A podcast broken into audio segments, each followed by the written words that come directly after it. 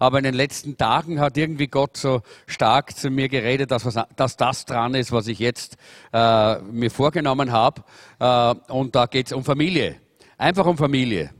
Und ich möchte äh, einfach äh, diese Serie beginnen heute. Ich weiß nicht, wie lange ich sie machen werde, aber sie heißt Bring Leben ins Haus. Äh, bring Leben ins Haus ist wichtig. Äh, wir wollen Leben haben in unseren Häusern. Wir wollen nicht tote Häuser haben, wir wollen nicht äh, dunkle Häuser haben, wir wollen nicht kaputte Häuser haben und Familien. Wir wollen Lebe Leben haben in unseren Häusern. Wir wollen Leben haben und, äh, und deshalb ist der, äh, der Titel dieser Serie Bring Leben ins Haus. Das kann auch über Radio kommen natürlich, das ist gut, ja. Auch eine, äh, eine wunderbare äh, Gelegenheit, das auch mitzunehmen. Aber wichtig ist, dass wir das Leben in unsere Häuser hineinbekommen und der heutige Titel für, vom Teil 1 ist Investment-Tipps für starke Familien. Und da geht es darum, dass wir wissen, wie Leben funktioniert. Wie Leben funktioniert auch in unseren, äh, in, in unseren Häusern, in unseren Familien. Lass uns kurz beten. Herr Jesus, wir danken dir, für alles, was wir schon gehört haben. Und wir danken dir, Herr Jesus, dass du auch jetzt weiter zu uns reden wirst durch dein Wort. Wir wollen auch diese Arbeit vom ERF segnen, ganz besonders segnen auch diese äh, neuen Möglichkeiten über Digitalradio. Herr, wir beten, dass das durchbricht, dass das ein toller äh, Ev äh, Evangelisationserfolg wird, dass Menschen äh, von dir reden, von äh, den herrlichen und wunderbaren Dingen reden, die sie hören und dass Menschen gerettet werden äh, durch, über diese Evangelisationsmöglichkeit. Danke, Herr, dass du alles auch gibst, was notwendig ist und auch versorgen wirst. Wir preisen dich dafür so. Danken wir dir jetzt für ein Wort und dass du zu uns redest. Jetzt sind wir schon so lange gesessen, jetzt müssen wir mal kurz aufstehen. Komm, steht mal alle kurz auf äh, und ich erzähle euch eine kleine Geschichte, während ihr steht. Äh, da war mal ein katholischer und ein evangelischer Geistlicher und ein Rabbi und die haben miteinander äh, über das Thema Abtreibung diskutiert und über das Thema, wann beginnt das menschliche Leben. Äh, und der evangelische Pfarrer hat gesagt, na, die moderne Forschung zeigt ja, dass erst nach sechs Wochen circa das menschliche Leben wirklich beginnt. Na, na, hat dann der, äh, der katholische Pfarrer gesagt und äh, er hat gesagt, schon Thomas von Aquin und auch die moderne Wissenschaft sagen, das Leben in dem Augenblick beginnt, in dem ein Kind gezeugt wird. Der Rabbi hat sie so angeschaut und hat dann bedächtig gesagt, aber meine Erfahrung sagt, das Leben beginnt in dem Augenblick, in dem die Kinder aus dem Haus sind und der Hund tot ist. okay, gut, könnt euch wieder setzen. gut, äh, die, unsere Kinder sind aus dem Haus, Hunde haben wir nie gehabt, also wir haben volles Leben. Worum es geht. Äh, worum es hier geht äh, in dieser ganzen Serie ist, wir alle wollen gerne starke Familien haben. Äh, aber wenn wir von Familie reden, dann reden wir nicht nur von der natürlichen Familie, sondern, sondern auch von der Gemeindefamilie. Das ist auch eine Familie. Wir wollen auch eine starke Gemeindefamilie haben und all die Prinzipien, äh, mit denen wir uns jetzt beschäftigen, die können wir anwenden einmal auf unsere Familie zu Hause und da ist es wichtig, aber auch auf unsere Gemeindefamilie. Äh, denn auch da wollen wir ja als Familie stark sein und wollen einfach äh, Familien sein, eine Familie sein, wo Leben ist, Gemeinschaft ist. Und eine gute, starke Familie gibt dem Leben Halt, Sicherheit und Freiheit. Das ist wichtig, dass wir das verstehen. In unserer Zeit wird sehr viel wieder gesprochen von Familienwerten. Man spricht davon, wir brauchen wieder Familienwerte. Und es wird sehr viel darüber geredet, aber niemand sagt, was diese Werte wirklich sind. Niemand wagt es auch wirklich darüber zu sprechen und diese Werte auch zu definieren und aus, äh, äh, auszuformulieren. Äh, es gab viele, viele Jahre, jetzt ein Vakuum an Werten, wenn es um die Familie ging. Und ganz besonders seit den 60er Jahren, da war ja alles erlaubt, nicht? Da konnte man alles tun und alles war erlaubt und, äh, und deshalb äh, sind auch die Familien heute so kaputt. Wir, wir ernten jetzt, was damals gesät worden ist. Ja. Äh, und äh, wir, wir brauchen eigentlich eine Erneuerung der Familienwerte in unserer Gesellschaft. Ich habe jetzt leider äh, nicht die Gelegenheit äh, gefunden, dass ich äh, die Statistiken von Österreich oder von Europa äh, gefunden habe. Äh, es gibt so viele gute Statistiken äh, auf den christlichen Webseiten über Amerika und Asien und Afrika, aber wenig über Europa und über, über Österreich. Aber ich habe eine gefunden über äh, die, den Zustand in Amerika, der ähnlich ist wie der Zustand in Europa. Ist nicht viel anders. Ja? Äh, in Amerika werden alle 30 Sekunden eine, äh, eine Ehe geschieden. Äh, ich glaube, in Europa wird es ähnlich sein. Wenn wir daran denken, dass wir in, Öst äh, in, Österreich eine Scheidungsrate von 40 Prozent haben, in Wien äh, über 50, ich glaube so, sogar 60 Prozent, dann, dann, dann ist es ähnlich bei uns so wie es dort ist.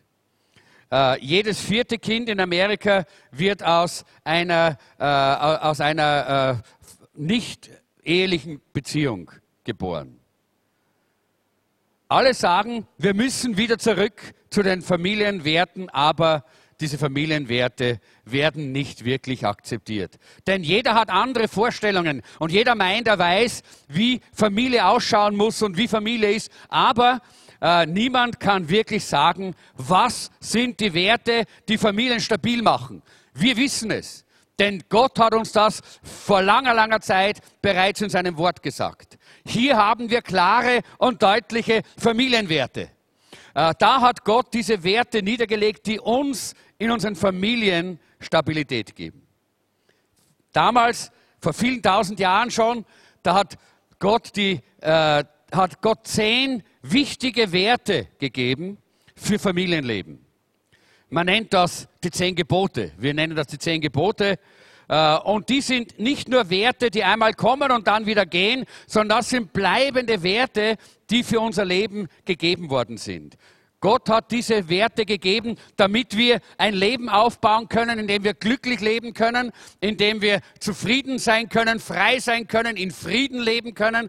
Und das war ja auch grundsätzlich die Grundlage unserer Rechtsprechung, unseres Staatensystems. All, da, all diese westlichen Zivilisationen sind aufgebaut auf diesen, dieser, diesen Werten der zehn Gebote.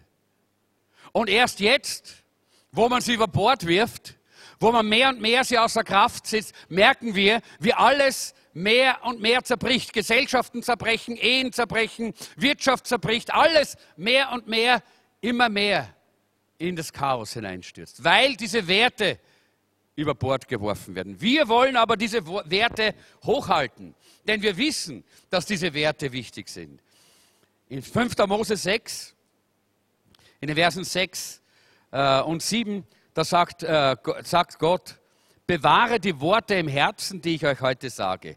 Prägt sie euch und euren Kindern ein. Prägt sie euren Kindern ein. Gott war es ein Anliegen, dass jede Generation diese Werte kennenlernt. Dass diese Werte von Generation zu Generation weitergegeben werden, damit die Stabilität der Gesellschaft, der Familie auch wirklich gegeben ist. Wir sollten sie kennen und sollten sie lehren. Frage ist, warum hat Gott die zehn Gebote gegeben? Um uns zu begrenzen, um uns zu beschneiden, um uns Dinge zu verbieten. Warum hat uns Gott die zehn Gebote gegeben? Ich glaube es nicht. Gott hat die zehn Gebote gegeben, damit er uns freisetzen kann von Gebundenheiten, damit er uns äh, schützen kann vor Schwierigkeiten, vor, vor äh, Problemen, vor Katastrophen. Dafür hat Gott uns äh, diese äh, zehn Gebote gegeben. Wenn, äh, wenn ich äh, zum, zum, zum Levi sagt, wenn er irgendwo zu einer, zu einer Kerze geht und seine Finger in die Kerze hineinstecken möchte. Und ich sage zu ihm, tu das nicht, das darfst du nicht tun. Ist das eine negative, eine böse Aussage? Es ist eine Schutzaussage, weil ich weiß, dass er sich verbrennen wird, wenn er in die Kerze hineingreift, weil ich weiß, dass er Schmerzen haben wird, wenn er, äh, wenn, wenn, er äh, sich dem aussetzt. Und deshalb ist es wichtig, dass wir verstehen, Gott hat uns Schutzaussagen gegeben in den zehn Geboten. Nicht Verbote, sondern er hilft uns damit, dass wir nicht in die Katastrophe laufen, dass wir nicht in die Schwierigkeiten laufen, sondern dass wir ein Leben in der Fülle leben können. Deshalb hat Gott uns äh, diese zehn Gebote gegeben und immer dort, wo er uns auch sagt, das darfst du nicht tun, das sollst du nicht tun, dann ist damit verbunden, Dahinter steckt ein Feuer, das du nicht angreifen sollst. Da kommen Schmerzen, Probleme, Katastrophen. Und deshalb will ich dich davor bewahren. Gott hat ja das ganze Universum auch äh, mit äh, universalen, un, äh, universellen Gesetzen, äh, Naturgesetzen ausgestattet, äh, die einfach äh, nicht zu umgehen sind. Die, die müssen wir einfach akzeptieren, oder? Eines davon, das ist das Einfachste, das man am einfachsten immer beschreiben kann, das ist die Schwerkraft. Wir können nicht sagen, mich interessiert die Schwerkraft nicht, oder? Gott hat das in die Schöpfung hineingelegt und Gott hat das so geschaffen und er weiß, dass es wichtig und gut ist. Und du kannst nicht sagen, okay, mich interessiert das nicht, ich will damit nichts zu tun haben, ich steige jetzt da beim, äh, auf, das, äh, auf das Balkongerüst im elften Stock und ich gehe da hinaus. Was hast du dann gemacht? Hast du dem Gesetz geschadet? Nein, du hast nur dir selber geschadet. Hast du Gott geschadet? Nein, du hast nur dir selber geschadet. Und genauso ist es mit den geistlichen Gesetzen oder Geboten, die Gott einfach hineingelegt hat in dieses Universum. Und diese zehn Gebote sind grundlegende Werte, äh, die Gott gegeben hat. Wenn wir sie übertreten, dann machen wir uns selber Probleme. Dann werden wir uns selber verletzen und Schwierigkeiten machen und wir werden selber darunter leiden. Und deshalb ist es wichtig, dass wir diese Werte neu entdecken und auf diesen Werten auch aufbauen, unsere Familien aufbauen, unsere Ehen aufbauen, unsere Gemeinde aufbauen. Weil man das vergessen hat und über Bord geworfen hat, deshalb haben wir heute diese großen Probleme, auch äh, in, äh, in, die Jugendprobleme, die da sind, die Probleme in der Gesellschaft überall, äh, die, das ist die Frucht oder das ist das Resultat dessen, dass man diese Werte über Bord geworfen hat. Und ich möchte nur einige kurze Gedanken uns da weitergeben äh, in diese Richtung. Das erste ist das Fundament für eine starke Familie. Und ich glaube, das ist eben das erste Gebot. Das wollen wir uns jetzt einfach mal anschauen. Es ist ja hier schon äh, auf, die, auf, der Folie da, wo es heißt, fertige dir keine Götter, äh, Götzenstatuen an, auch kein Abbild von irgendetwas im Himmel auf der Erde oder im Meer. In 2. Mose 20,2 finden wir das. Gott sagt, wir sollen das nicht, wir sollen äh, keine anderen Götter haben, keine Götzenstatuen haben, sondern hier gibt es ein Prinzip, das hier drin steckt. Ein Prinzip und das heißt, stelle Gott an die erste Stelle. Stelle Gott an die erste Stelle. Er muss an der ersten Stelle sein. Das ist das Prinzip, das wir hier lernen können in diesem ersten Gebot äh, der, äh, aus den zehn Geboten. In meinem Leben muss Gott an der ersten Stelle sein. Äh, in, äh, in meiner Ehe muss Gott an der ersten Stelle sein. In meiner Familie muss Gott an der ersten Stelle sein. Er muss an der ersten Stelle sein. Gott sagt, ich will die erste Priorität haben in deinem Leben. Ich will nicht zweite äh, Geige spielen. Ich will nicht irgendwo in deinem Leben sein. Ich will an der ersten Stelle, am ersten Platz in deinem Leben sein. Die Frage ist, äh, was heißt das, äh, andere Götter haben? Haben wir andere Götter? Gibt es das überhaupt in unserer zivilisierten Welt? Ja, genügend gibt es das. Dinge, die an die erste Stelle unseres Lebens treten, sind Götter. Dinge, die Gott vom ersten, von der ersten Stelle, vom ersten Platz in unserem Leben verdrängen, das ist, äh, das ist wie Götter. Das, kann, das können gute Dinge sein. Das können Dinge sein, äh, die, die gar nicht schlecht sind und trotzdem äh, drängen sie sich hinein in unser Leben auf den ersten Platz, wo sie nicht hingehören und fangen an, unser Leben äh, zu kontrollieren. Zum Beispiel eine Karriere. Unsere Karriere kann ein Gott sein. Oder äh, zum Beispiel eine andere Person. Ja, sie kann zu einem Götzen werden, wenn sie an die Stelle Gottes tritt, wenn sie Gott von der ersten Stelle verdrängt. Das kann ein Kind sein, das können Eltern sein, das kann ein Partner sein oder es kann ein Idol sein, das wir, uns das wir haben in unserem Leben. Äh, es kann, kann auch äh, ein Sport sein, es kann Fußball sein. Fußball kann ein Gott werden. Ja? Es gibt nicht nur einen Fußballgott, sondern Fußball kann zum Gott werden.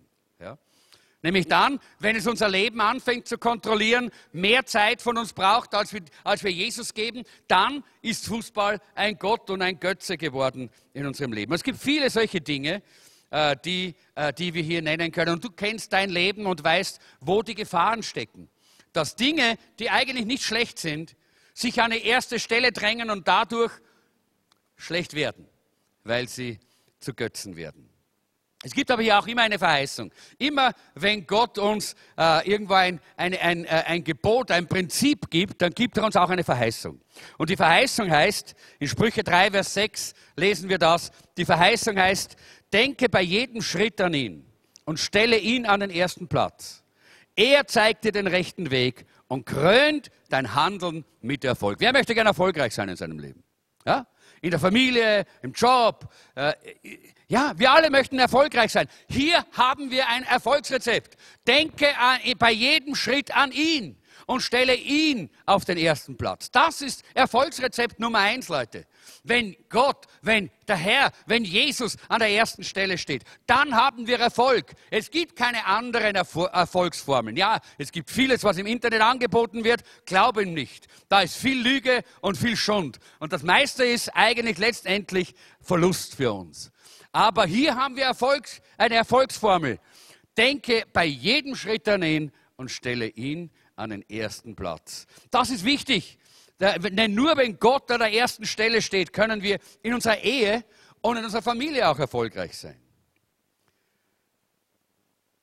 Ich habe hab diese Statistik äh, erwähnt äh, von der Scheidungsrate in Amerika. Dort wird jede dritte Ehe geschieden. Und interessant ist, es gibt eine Studie von der Harvard-Universität, die Folgendes herausgefunden hat. Ehen, die in, einem, in einer Versammlung, in einem Gottesdienst geschlossen worden sind, wo man auch vor Gott sich gegenseitig ein Versprechen gegeben hat. Nicht nur am Standesamt, sondern auch vor Gott ein Versprechen gegeben hat. Diese, äh, bei diesen Ehen wird nur jede 50. Ehe geschieden. Interessant, oder? Das ist doch ein Unterschied.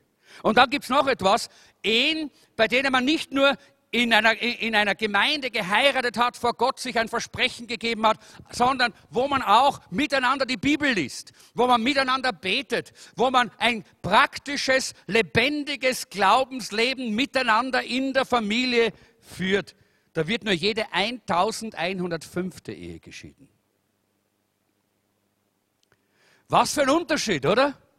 Was für ein Unterschied zu, zu jeder dritten Ehe. Was ist der Unterschied? Es ist der Unterschied, wer am ersten Platz ist. Ob es du selber bist, ob es dein Partner ist, ob es das Geld oder die, äh, das Vergnügen oder sonst etwas ist, oder ob es Gott ist. Wenn Gott an der ersten Stelle ist, dann haben wir eine Erfolgsgarantie. Dann wissen wir, dass Gott uns Erfolg geben will. Er ist ein Gott, der will, dass unsere Ehen erfolgreich sind. Der will, dass unsere Familien erfolgreich sind. Und deshalb können wir uns auf ihn verlassen, wenn wir ihn an die erste Stelle unseres Lebens stellen. Zweitens, und das ist jetzt die Frage, die daraus kommt, wie stelle ich denn Gott an, erste, an den ersten Platz?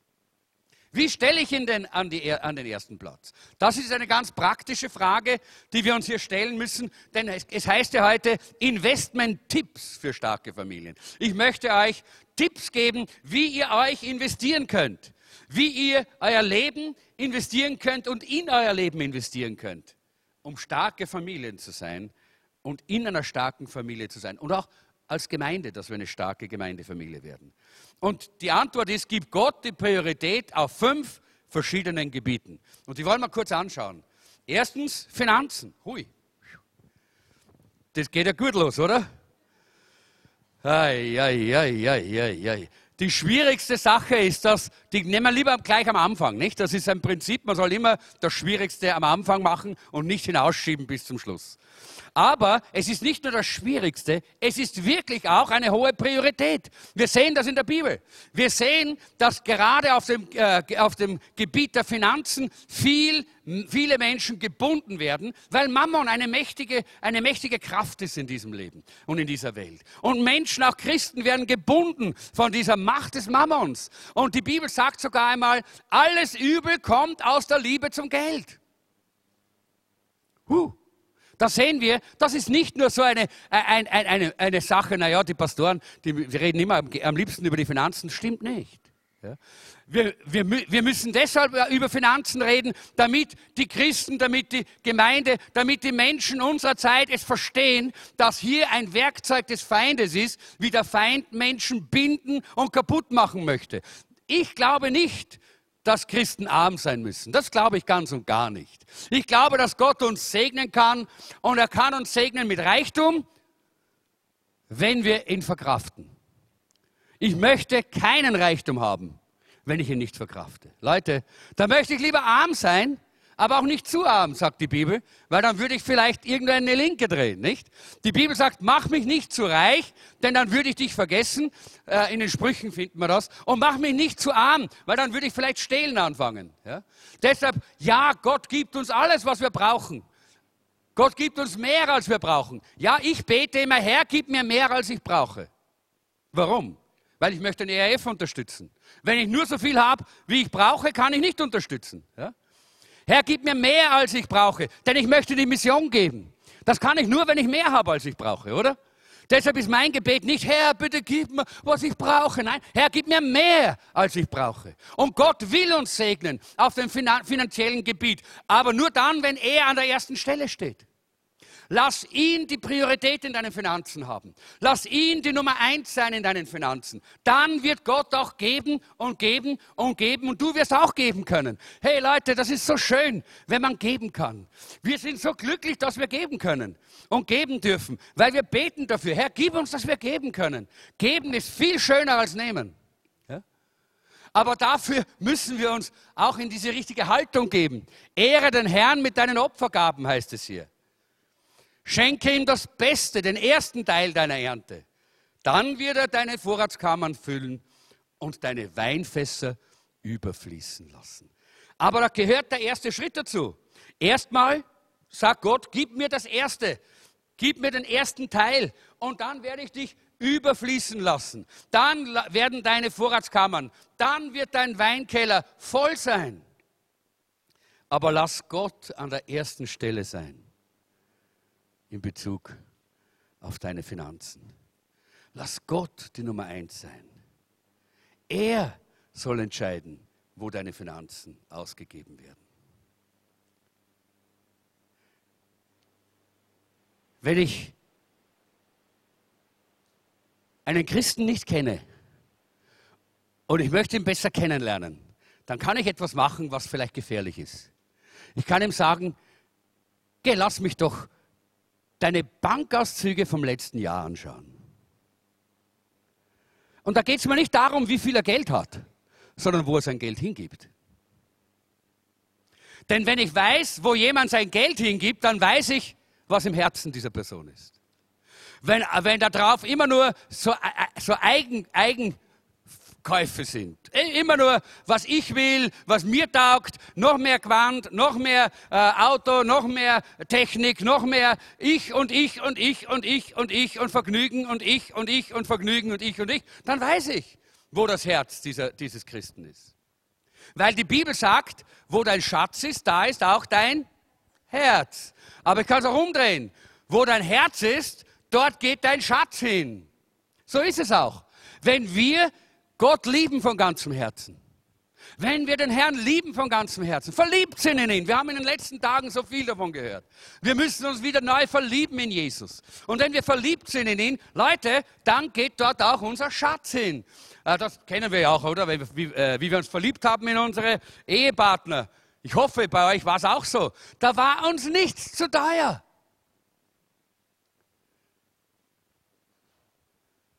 Jetzt ist man oftmals in der Gefahr, oder, liebe Ehemänner, wenn dann die Frau nach Hause kommt und sie hat was eingekauft, sagt, uh, wie viel hat denn das gekostet?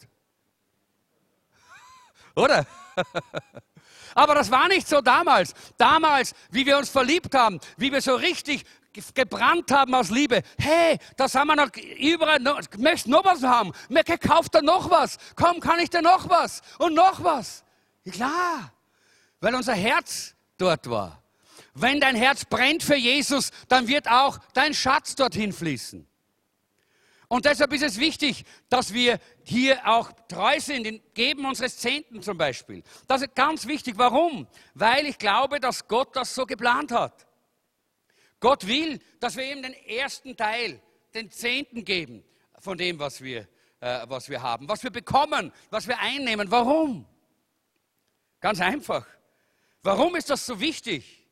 Gott möchte dich segnen, aber er möchte gerne, dass du den ersten Schritt machst. Und hier kommt auch die Antwort, warum. In 5. Mose 14, 23, da heißt es, das Ziel des Zehnten geben ist, euch zu lehren, Gott an die erste Stelle eures Lebens zu setzen. Hey, hast du das schon mal gelesen? Hast du diese Stelle schon mal so gelesen? Es ist gut, dass du mal liest, das ist in, in der Living Bible ist es so, äh, ist das so übersetzt. Äh, und äh, das ist toll. Gott möchte uns, warum möchte er, dass wir das tun? Damit wir lernen, dass Gott an die erste Stelle unseres Lebens gehört. Auch in den Finanzen, auch in der Brieftasche. Ich glaube, es war Spurgeon oder irgendeiner von den großen Predigern, der einmal gesagt hat, jeder Mensch muss sich zweimal bekehren. Einmal im Herzen und einmal in der Brieftasche. Aber ich glaube, das muss nicht sein. Wenn wir verliebt sind in Jesus, Leute, dann wollen wir auch diese, diese Dinge ernst nehmen. Denn warum?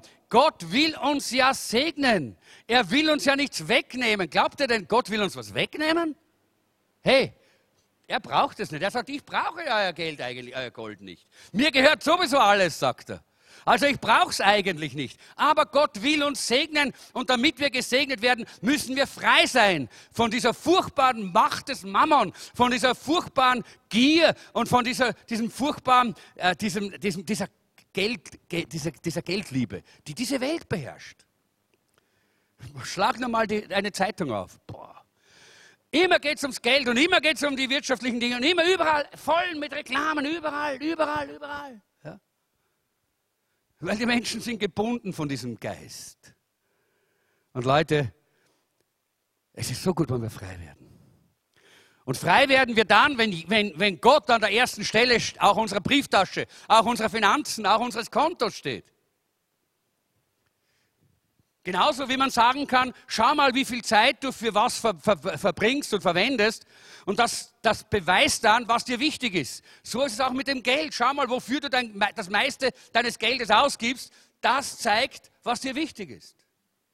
Und der Zehnte ist das, was, wir, was Gott uns gesagt hat, was wir geben sollen, damit wir lernen, ihn an die erste Stelle zu stellen. Wann sollen wir denn geben? Ganz einfach, an jedem ersten Tag der Woche sollte etwas von eurem Einkommen zur Seite legen und es dann als Opfergabe geben. Warum gerade erster Tag der Woche? Das steht ganz klar hier so in der Bibel. Äh, der erste Tag der Woche ist eigentlich der Sonntag und wir wisst ja, wir sind ja die überbiblische Gemeinde. Weil wir haben einen Samstag- und Sonntagsgottesdienst zugleich, nicht? Wir fangen an zu einer Zeit, wo es von der biblischen Zeitrechnung noch Samstag ist, ja? Und wir hören auf, und heute sowieso, weil wir heute ein bisschen länger machen, äh, wo wir schon lange im Sonntag sind, ne? Okay? Nein, ich, ich, ich werde es nicht predigen bis eins in der Früh, äh, sondern ihr wisst, was ich meine. Der, der, der Sonntag beginnt ja am Abend, am Vorabend. Äh, warum am ersten Tag der Woche? Weil dort die Christen zusammengekommen sind, um Gott zu preisen und zu loben. Und Gott wollte, dass wir wissen, dass das Geben des Zehnten und der Opfer Lobpreis ist. Dass es nicht einfach ist, boah, jetzt muss ich da mal einen Zehnten geben, und weil sie immer reden über den Zehnten, jetzt muss ich auch mal einen Zehnten geben. Nein, Leute, Lobpreis. Lobpreis. Es gibt auch Leute, die, die über den Lobpreis so reden. Ah, die, immer diese Singerei und immer dieses laute, diese laute Musik. Okay, das sind auch die, die immer später kommen, ja, die, nicht, das, nicht, die, die nicht da sind um sechs, sondern die erst um halb sieben kommen, wo der Lobpreis vorbei ist. Aber Leute, äh, das Opfer kommt meistens immer trotzdem noch nachher. Ja? ah, das ist Lobpreis. Ja, das ist Lobpreis. Und das, das sollen wir damit verstehen, dass wir im Lobpreis leben und dass Gott an der ersten Stelle steht. Er ist Nummer eins, auch in unseren Finanzen. So wichtig, dass wir auf diesem Gebiet Gott wirklich den ersten Platz geben. Gehen wir weiter, dass es nicht äh, zu lange wird. Äh, zweite sind Interessen. Auch da müssen wir Gott an die erste Stelle geben, äh, bringen. Er muss die Priorität sein. Er muss die Nummer eins sein in unseren Interessen. Er muss die größte Interesse sein. Hey, Leute, ich, ihr wisst das ja. Ich mag Technik, ja. Besonders so Computer und so. Ich mag das auch. Äh, war ja auch eines von den Dingen, wo ich gerne in, äh, bei den Medien mitgearbeitet habe. Ich bin oft nächtelang gesessen und habe noch zu einer Zeit der Analogtechnik Videos und Fernsehprogramme geschnitten. Wir haben ja auch Fernsehprogramme damals produziert. Äh, das hat mich auch fasziniert. Aber ich sage euch eines das ist alles nichts gegenüber dem Interesse, das ich an Jesus habe. Immer wieder, in den letzten Tagen habe ich es auch wieder so erlebt, sage ich zum Herrn, Herr, ich kenne noch so wenig von dir. Ich bin erst 40 Jahre gläubig. Und ich kenne noch so wenig von dir. Ich habe so ein Interesse, Jesus besser kennenzulernen, sein Herz besser kennenzulernen. Und mein Schrei und mein Gebet ist immer, Herr, synchronisiere mein Herz mit deinem Herzen, damit ich weiß, was dich bewegt, damit ich denken kann, was du denkst, damit das auf meinem Herzen liegt, was dein Wille ist. Das größte Interesse muss immer Gott sein in unserem Leben. Er muss das Interesse Nummer eins sein. Das heißt nicht, dass wir nicht auch andere Interessen haben sollen. Ja, bitte, hoffentlich habt ihr Interessen. Das ist gut so. Wir sind ja keine Klostergemeinde, äh, dass wir nichts anderes mehr tun und haben. Nein, wir haben Interessen. Aber das Interesse Nummer eins, das muss unser, unser Gott sein. Und alles, was wir tun, das tun wir zur Ehre Gottes. Wenn wir auf Urlaub gehen zum Beispiel, dann gehen wir auf Urlaub zur Ehre Gottes, oder? Oder meldest du dich dann ab, so wie mit dieser Karte, wo man, wo man bei den Firmen hineingeht, Klacks, und dann, wenn man rausgeht, wieder Klacks, meldet man sich ab, so jetzt bin ich draußen. Wenn du auf Urlaub gehst, nein, du gehst auch, wenn du auf Urlaub gehst, gehst du auch dorthin zur Ehre Gottes. Du willst dort Gott verherrlichen, auch dort willst du äh, äh, den Menschen Jesus durch dein Leben äh, sichtbar machen. Du kannst Fußball spielen zur Ehre Gottes, ja, kannst du. Wenn du immer Gott im Zentrum hast, in jedem Augenblick, wenn das immer auf, äh, eine Priorität in deinem, äh, in deinem äh, Herzen ist. Du kannst segeln gehen zur Ehre Gottes. Du kannst Briefmarken sammeln zur Ehre Gottes. Ja, wenn du in deinem Herzen immer sagst, Herr, zeig mir, was ich damit tun kann. Und vor allen Dingen danke, dass ich das tun kann. Wenn du Tennis spielst, dann sollst du Gott danken und sagen, danke, dass ich einen Arm habe, der sich bewegen kann, mit dem ich Tennis spielen kann. Danke, dass ich Füße habe, die laufen können, dass ich Fußball spielen kann. Wenn wir in dieser Haltung sind und Gott immer ehren dabei, dann wird Gott auch in unseren Interessen geehrt werden. Aber er muss an der ersten Stelle sein. Und dann ist auch wichtig, dass wir verstehen, wenn er unser größtes Interesse ist,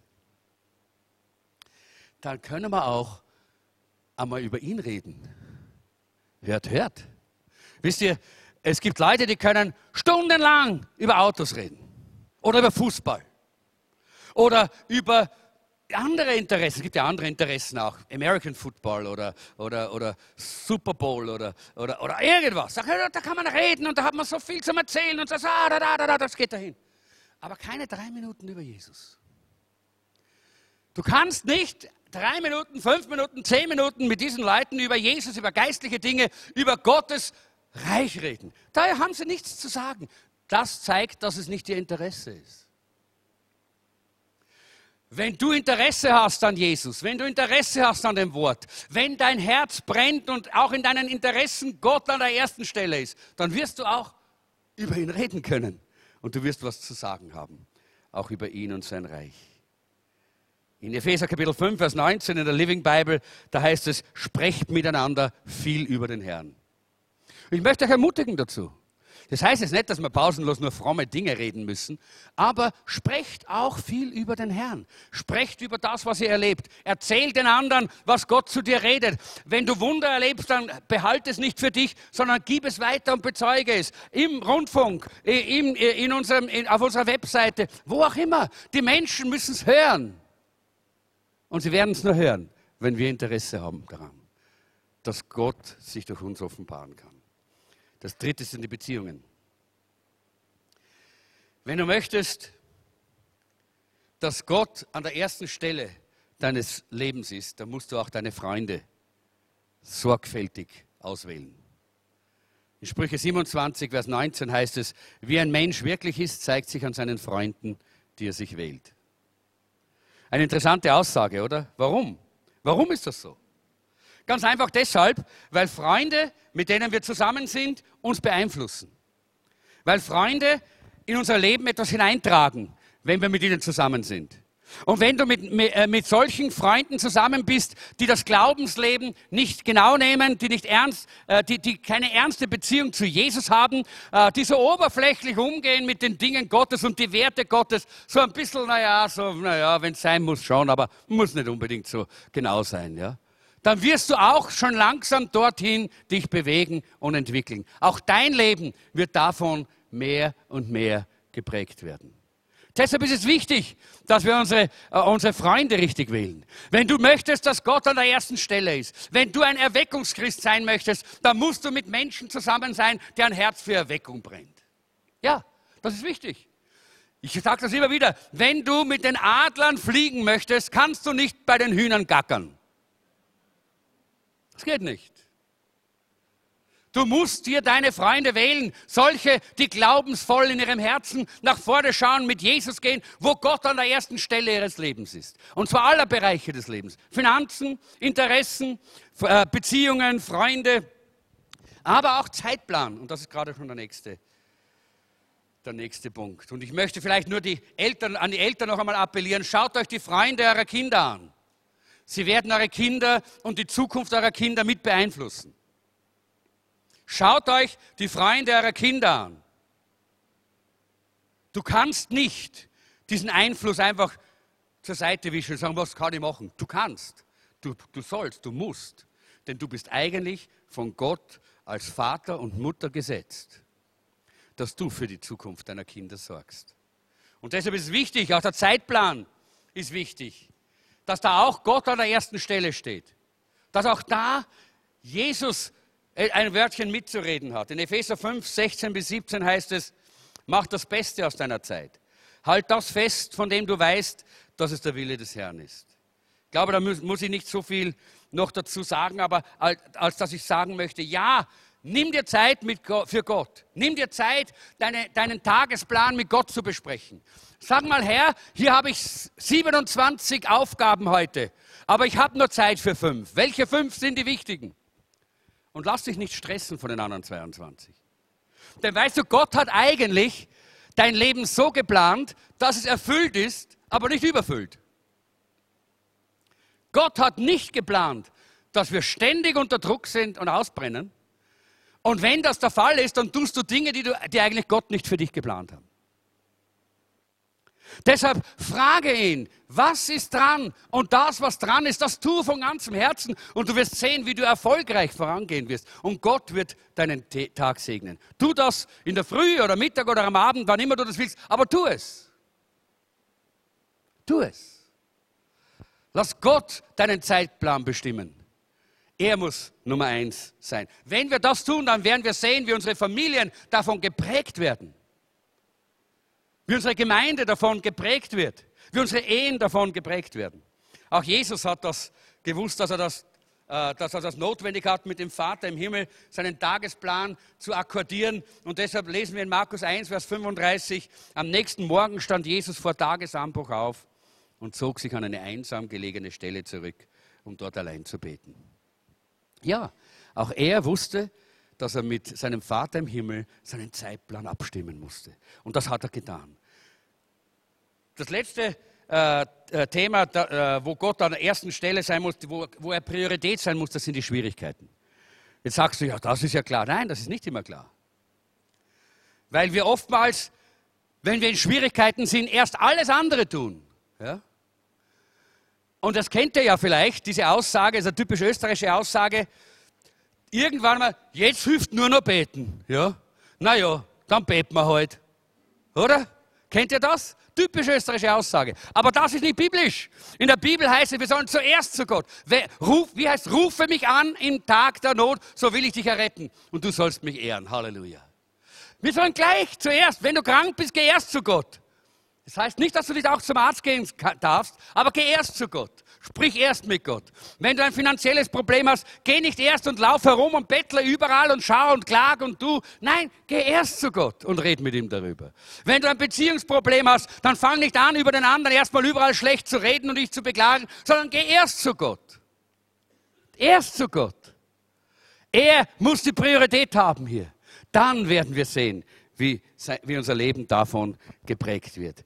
Und äh, in Matthäus 6, Vers 33, da ist es, trachtet vielmehr zu, zuerst nach dem Reich Gottes und nach seiner Gerechtigkeit. So wird euch dies alles hinzugefügt werden. Wenn wir Gott zur Priorität in, in diesen Bereichen machen, Leute, dann wisst ihr, was dann passiert? Dann haben wir nichts mehr zu jammern. Wir brauchen nicht mehr jammern. Dann haben wir keine Sorgen mehr. Wir müssen nicht ständig mit Sorgen herumlaufen. Wenn er in, in, an der ersten Stelle ist, wenn er die Priorität hat, wenn wir in diesen Bereichen ihm wirklich den ersten Platz geben, Leute, dann können wir uns entspannen und zurücklehnen und sagen, Halleluja, das bedeutet Leben im Überfluss, das Jesus eigentlich uns versprochen hat. Und ich weiß, wir alle sind auf dem Weg auf diesen verschiedenen Punkten. Deshalb predige ich darüber. Nehmt euch dieses, dieses Handout zu Hause mal her, betet drüber, auf welchem Gebiet du einfach nochmal mit Gottes Hilfe einfach deine Prioritäten ändern musst, sodass er an der ersten Stelle ist. Dass diese Prioritäten so sind, dass er dich segnen kann. Und jetzt möchte ich schließen mit drei kurzen Investment-Tipps. Drei kurze Investment-Tipps, wie wir investieren können in unsere Ehe, in unsere Familie, in unsere Gemeinde, in unser Leben. Das erste ist, entscheide dich, dein, äh, dein Haus zu seinem Haus zu machen. Oder? Das ist eine Entscheidung, Leute. Josua hat das gesagt. Er hat gesagt, ich aber und mein Haus, wir wollen dem Herrn dienen. Das war in einer Situation, wo es nicht klar war, ob die anderen auch diese Entscheidung treffen. Es hat so ausgeschaut und es klingt so, als wäre er ziemlich alleine mit dieser Entscheidung. Er hat nämlich gesagt, ihr könnt den Göttern dienen, wenn, denn, wie immer ihr wollt. Tut, was ihr wollt. Dient, wem ihr wollt, aber ich und mein Haus, wir wollen dem Herrn dienen. Halleluja. Leute, und die Situation mag vielleicht heute für dich ähnlich sein. Verlass dich nicht immer auf das, was die anderen tun und die anderen sagen, sondern du entscheide dich, dass dein Haus, dass deine Familie, dass deine Ehe eine Ehe, ein Haus, eine Familie ist, in der Gott im Zentrum steht, wo, wo, du Gott, wo ihr Gott dient von ganzem Herzen.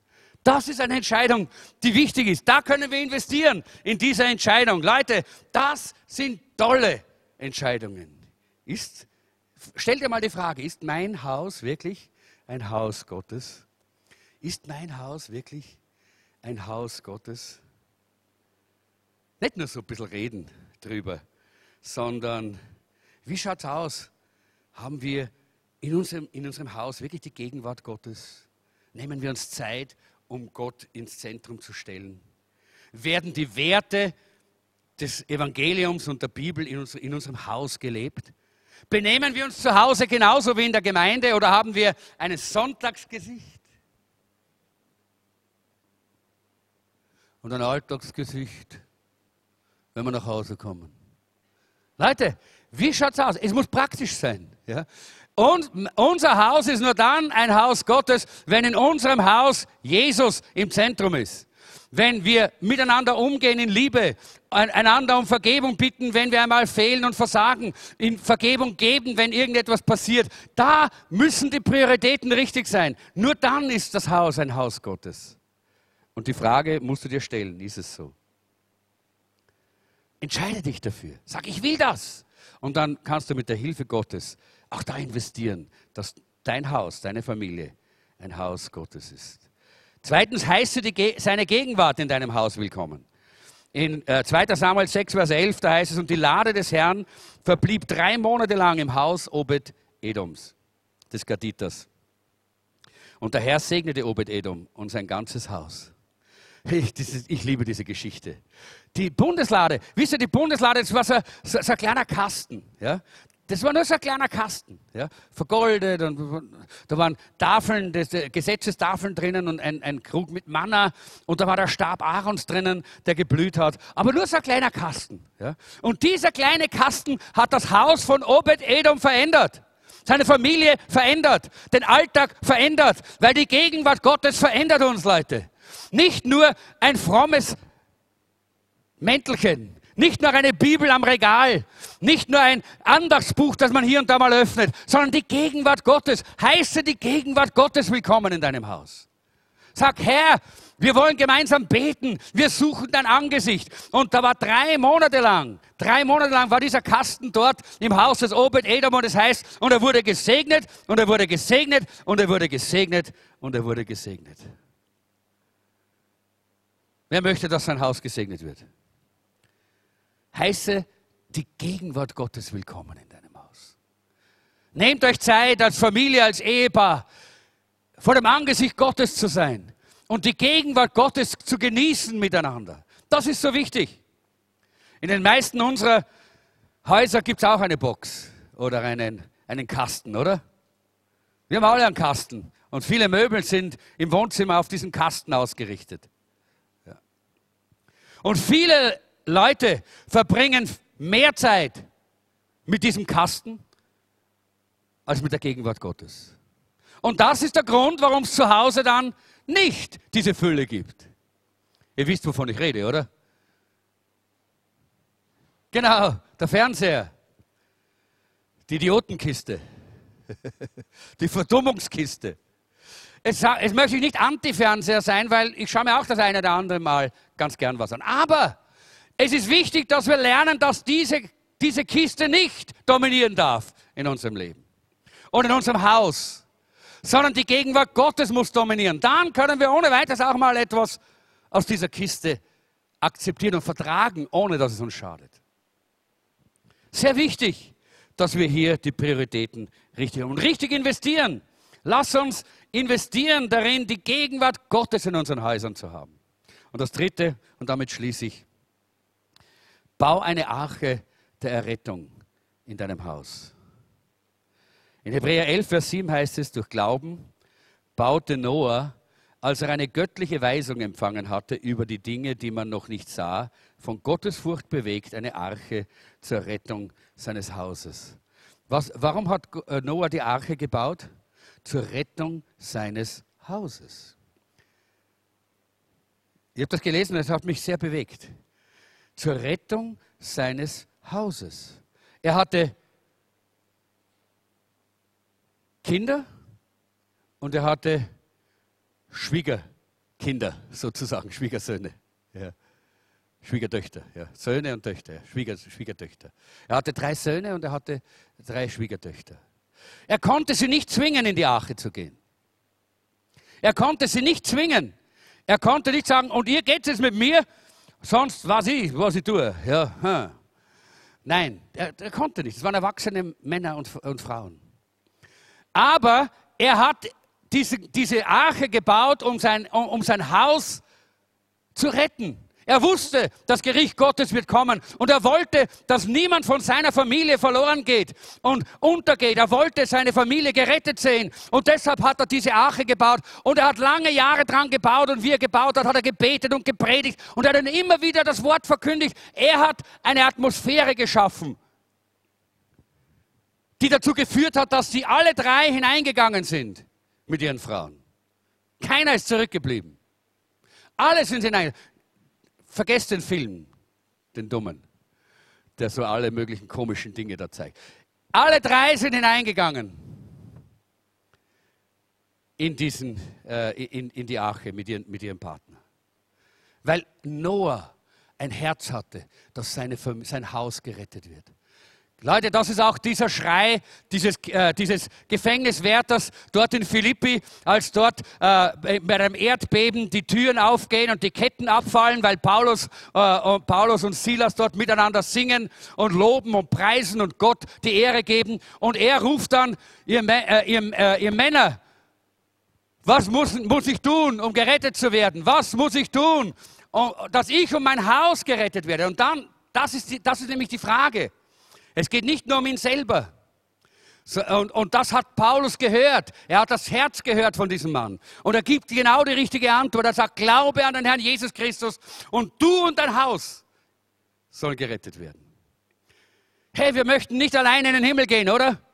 Wir möchten nicht, dass unsere Kinder fehlen, wenn wir mal da oben sind. Wir möchten nicht, dass unsere, unsere Verwandten fehlen. Nein, wir wollen sie alle haben, oder? Im Himmel. Wir wollen gemeinsam im Himmel Gott loben und preisen dann lass uns jetzt unser Haus bauen und so investieren, dass wir unser Haus retten. Noah hat das getan. Noah hat das getan, er hat eine Arche gebaut für die Rettung seiner Kinder und, äh, und äh, seines Hauses. Das ist eine Investition, die sich lohnt. Lass uns diese Arche bauen, indem wir die Gegenwart Gottes in unserem Haus willkommen heißen, indem wir äh, es wirklich äh, es wichtig sehen, dass wir und unser ganzes Haus, unsere Familie, dass wir Gott dienen und dem Herrn nachfolgen. Lass uns gemeinsam aufstehen.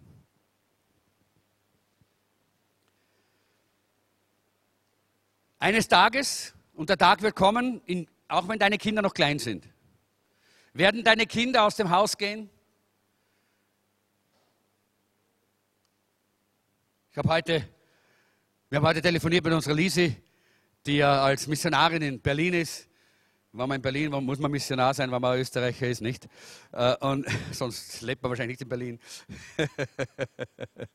Jedenfalls, sie ist dort und sie arbeitet ja dort in der Hillsong-Gemeinde als Mitarbeiterin und das ist ihr Herz, dort die Gemeinde mit aufzubauen. Und sie hat sehr viel, sehr viel Einsatz. Und wir haben gespürt, ja, sie ist nicht mehr zu Hause und doch haben wir sie noch in unserem Herzen. Weil sie Teil von unserem Haus ist. Und wir haben gebetet, unser Leben lang gebetet, Herr, ich und mein Haus, wir wollen dem Herrn dienen, wir wollen dir dienen, Herr. Und wir haben unser Leben lang in unserem Haus die Herrlichkeit und die Gegenwart Gottes gesucht und erlebt. Das kann ich wirklich sagen. Und es ist uns immer wichtig. Und wird, da werden wir nie aufhören.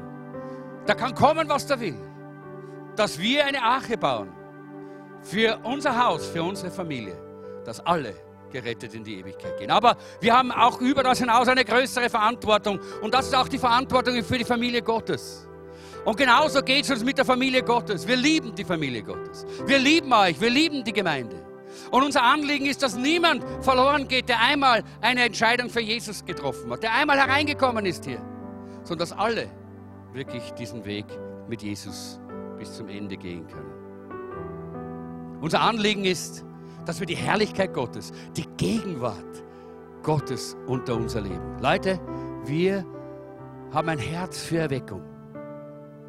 Unser Herz brennt dafür, dass die Gegenwart Gottes so stark ist, dass Menschen, wenn sie da hereinkommen, gar nicht anders können, als ihr Leben zu öffnen für Jesus. Genauso wie wir in der eigenen Familie so gebaut haben, so bauen wir auch die Gemeinde. So haben wir es auch auf unserem Herzen für die Gemeinde. Und es ist uns so wichtig, dass wir gemeinsam dieses Ziel vor Augen haben. Was können wir tun für unser Haus? Und damit schließe ich. Was können wir tun für unsere Gemeinde? Was können wir tun für unsere Ehe? Und da gibt es fünf Punkte. Erhebe Gott in deinem Haus. Erlebe Jesus Ähnlichkeit als Vorbild in deinem Haus. Lebe es den anderen vor. Erlebe das, dass du ein Abbild Jesu bist, dass du Jesus widerspiegelst. Ermutige im Glauben und Treue in deinem Haus. Lass nicht Untreue und Unglauben in deinem Haus einfach sich so ausbreiten. Ermutige Glauben und Treue in, unser, in der Gemeinde, in deiner Familie, in deiner Ehe. Erziehe deine Kinder in den Wegen Gottes in deinem Haus. Das ist eine Verantwortung, die wir haben. Auch in der Gemeinde. Lass uns beten für unsere Kinder, aber auch für die geistlichen Kinder. Männer und Frauen, die hereinkommen und sich bekehren. Wir wollen ihnen den Weg zeigen. Wir wollen ihnen helfen, dass sie wachsen können im Glauben. Und errichte göttliche Werte in deinem Haus. Lass nicht zu, dass ungöttliche Werte in dein Haus, in deine Familie, auch nicht in die Gemeinde hineinkommen. Wir wollen die göttlichen Werte hochhalten. Und wir wollen sie aufrichten. Und dann werden wir sehen, wie Gott seinen Segen ausgießt. Herr, ich danke dir, dass du geplant hast, dass wir gesegnete Familien sind. Gesegnete Familien. Gesegnet von früh bis spät. Gesegnet von alt zu jung. Gesegnet beim Eingang und beim Ausgang, so wie dein Wort es sagt. Und Herr, du hast das geplant und du tust es. Wenn wir bereit sind, diese Wege zu einzuschlagen, diese, diese ersten Schritte zu machen. Herr, es ist so wenig, was du von uns erwartest. Und wir wollen uns entscheiden, Herr, dass wir mit diesen kleinen Schritten einfach unsere Herzenshaltung zeigen, dass wir dich lieben, Herr. Dass wir dich lieben von ganzem Herzen. Und dass unser Anliegen ist, dass du verherrlicht wirst in unseren Häusern. Herr, wir wollen Leben in unseren Häusern haben. Und wir wollen investieren. Wir wollen investieren, Herr, in unsere Familien, in unsere Gemeindefamilie, in unsere Ehen. Denn dann wird der Segen hinausfließen, auch in unser Land, in unsere Stadt, in unser Land, zu unserem Volk. Ich danke dir dafür, Herr Jesus. Wir werden jetzt miteinander das Abendmahl, das Abendmahl feiern. Zum Abschluss dieses Gottesdienstes. Heute ein bisschen länger als sonst, sonst sind wir um diese Zeit normalerweise fertig. Aber äh, wir wollen einfach äh, diese Zeit noch nehmen. Wir haben heute vieles gehört, vieles, was wir mitnehmen. Ja, vor allen Dingen, lass uns gemeinsam dieses Empfinden mitnehmen. Wir sind Familie Gottes und haben Verantwortung füreinander. So wie wir als Famili natürliche Familien Verantwortung haben füreinander, Verantwortung haben für unsere Kinder, Verantwortung haben äh, für die Eltern, Verantwortung haben äh, für unser Haus, so haben wir auch Verantwortung für unsere Gemeinde, so haben wir auch Verantwortung für die Familie Gottes. So lass uns jetzt einfach abschließend als Familie Gottes dieses äh, Mahl miteinander nehmen, dieses, dieses Abendmahl. Äh, wir wollen das jetzt nicht lange hinausziehen. Wir wollen einfach eine Zeit, äh, Zeit, eine Familienzeit nehmen. Wo wir sagen, als Familie Gottes wollen wir jetzt dieses Abendmahl miteinander feiern. Die, die beim Abendmahl mit dienen, kommen bitte nach vorne. Stellt euch da bitte links und rechts auf. Ihr könnt eure, eure Hände reinigen. Wir wollen das immer so machen. Jetzt, dass wir auch da, daran denken. Und äh, dann wollen wir das Brot brechen. Ich habe heute kein anderes Mikrofon, muss weg.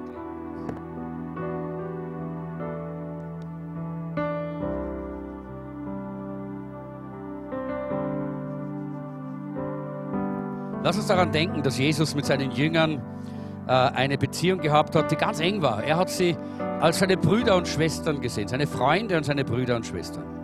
Und das Abendmahl war etwas, was ihm so am Herzen lag und er hat gesagt, es hat mich herzlich verlangt danach, mit euch dieses Mahl zu teilen. Und Jesus hat dasselbe Herz heute noch. Er sieht uns als seine Brüder und Schwestern und er möchte diese innige Gemeinschaft mit uns haben.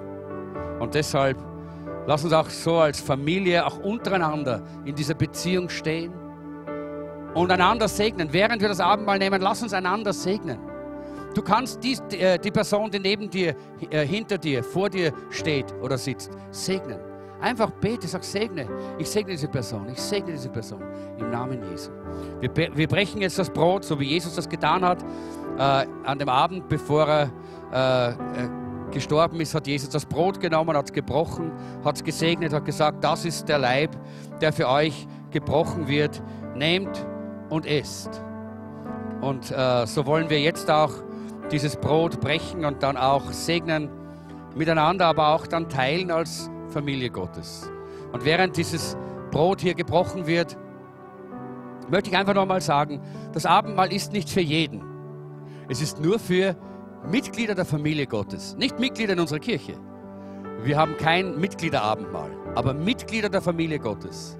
Das heißt, du musst wissen, dass du einmal dein Herz geöffnet hast und gesagt hast, Herr Jesus Christus, komm in mein Herz, komm in mein Leben, nimm mein Leben in deine Hand. Und das ist wichtig. Nur dann sind wir von neuem geboren, wenn Jesus in unserem Herzen wohnt. Aber wenn das so ist, dann kannst du das Abendmahl mit uns nehmen. Dann bist du eingeladen, mit uns gemeinsam mit Jesus diesen, diese herrliche äh, Mahl der Familie Gottes zu teilen.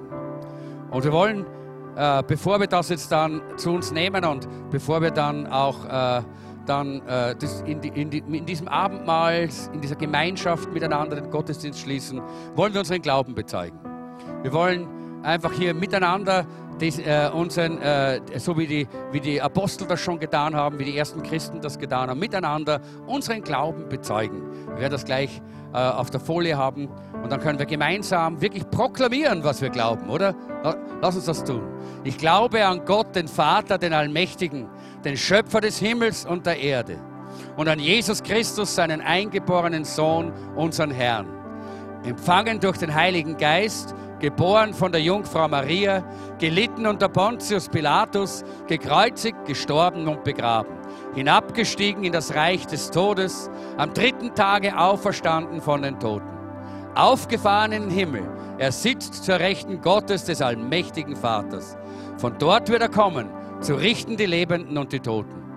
Ich glaube an den Heiligen Geist, die heilige christliche Kirche, Gemeinschaft der Heiligen, Vergebung der Sünden, Auferstehung der Toten und das ewige Leben. Amen. Amen. Wenn du das glaubst von ganzem Herzen, wenn das wirklich der Glaube deines, äh, deines, deines Herzens ist, dann kannst du auch das Abendmahl nehmen. Denn die Bibel sagt, wer von ganzem Herzen glaubt und mit dem Mund bekennt, der wird gerettet, gerecht und gerettet und glücklich. Und das ist, was wir sein sollen. Wir sollen glückliche Christen sein, oder? Wenn Leben im Haus ist, dann sind wir glücklich, oder? Dann erleben wir die Freude Gottes und das ist so etwas Wunderbares. Lobpreisteam, bitte kommt nach vorne zuerst. Ihr bekommt als erstes das Abendmahl. Stellt euch zuerst mal hier vorne hin. Wir wollen euch zuerst dienen, dann könnt ihr nachher uns auch im Lobpreis dienen. Äh, und äh, danach werden wir es so machen, dass wir hier vorne stehen und ihr könnt nach vorne kommen und das Abendmahl nehmen und dann irgendwo, könnt ihr wohin setzen, wohin knien oder am, am Platz. Einfach Zeit mit dem Herrn. Zeit mit ihm zu verbringen ist das schönste, was, die schönste Zeit, die wir haben, oder? Und lass uns noch einige Minuten dafür nehmen. So eilig haben wir es nicht heute Abend, dass wir weghudeln müssen aus seiner Gegenwart.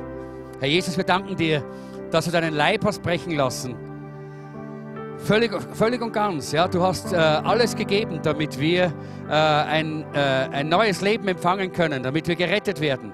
Du bist äh, vollkommen den Weg gegangen, den ganzen Weg, damit wir aus der Dunkelheit ins Licht kommen können.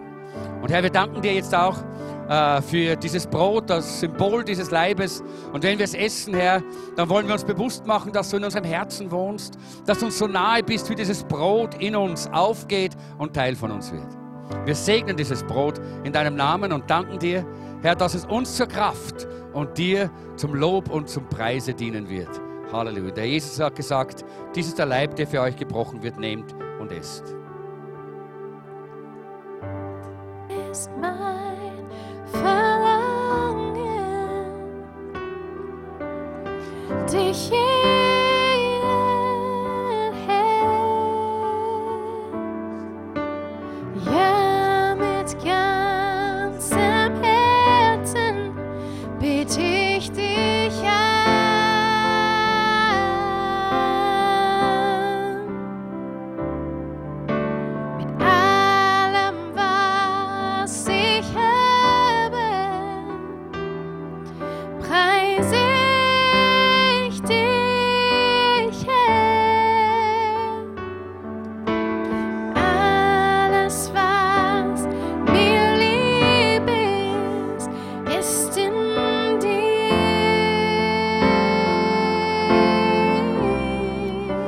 Mal hat Jesus den Kelch genommen oder den Becher und hat ihn gesegnet. Und das wollen wir auch jetzt tun. Herr, wir danken dir für dieses Symbol dieses Bechers, den du damals auch mit deinen äh, Jüngern geteilt hast. Und danke, dass du diesen Becher auch heute mit uns teilst. Und Herr, äh, es ist ein Symbol auch für das Blut, das du vergossen hast. Du hast das Blut vergossen zur Reinigung unserer Schuld und Sünde. Aber auch äh, für die Heilung unserer Krankheit, Herr, denn in deinen Wunden sind wir geheilt, sagt dein Wort. Herr, wenn jemand krank ist heute und das Abendmahl nimmt und im Glauben zugreift, dann lass Heilungskraft durch seinen Körper strömen. Lass äh, äh, Krankheit, Schmerz vergehen und lass deine Kraft und Herrlichkeit unser Leben erfüllen. Wir danken dir dafür. Danke, dass du den letzten Tropfen gegeben hast, damit wir gerettet werden. Was für eine Liebe, was für eine Liebe. Wie sollten wir dich nicht lieben? Wo du uns doch zuerst so geliebt hast. Der, Je der Jesus hat diesen äh, Becher genommen und hat gesagt, das ist der Kelch des neuen Bundes, das Blut, das für euch vergossen wird. Nehmt und trinkt alle daraus. Lass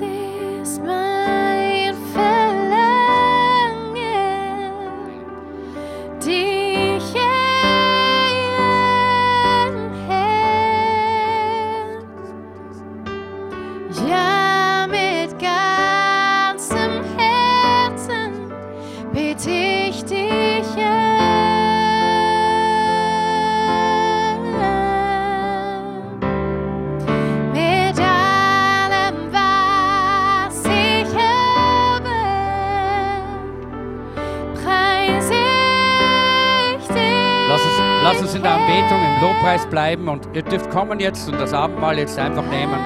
Und so wollen wir in der Gegenwart des Herrn einfach diesen Gottesdienst beschließen.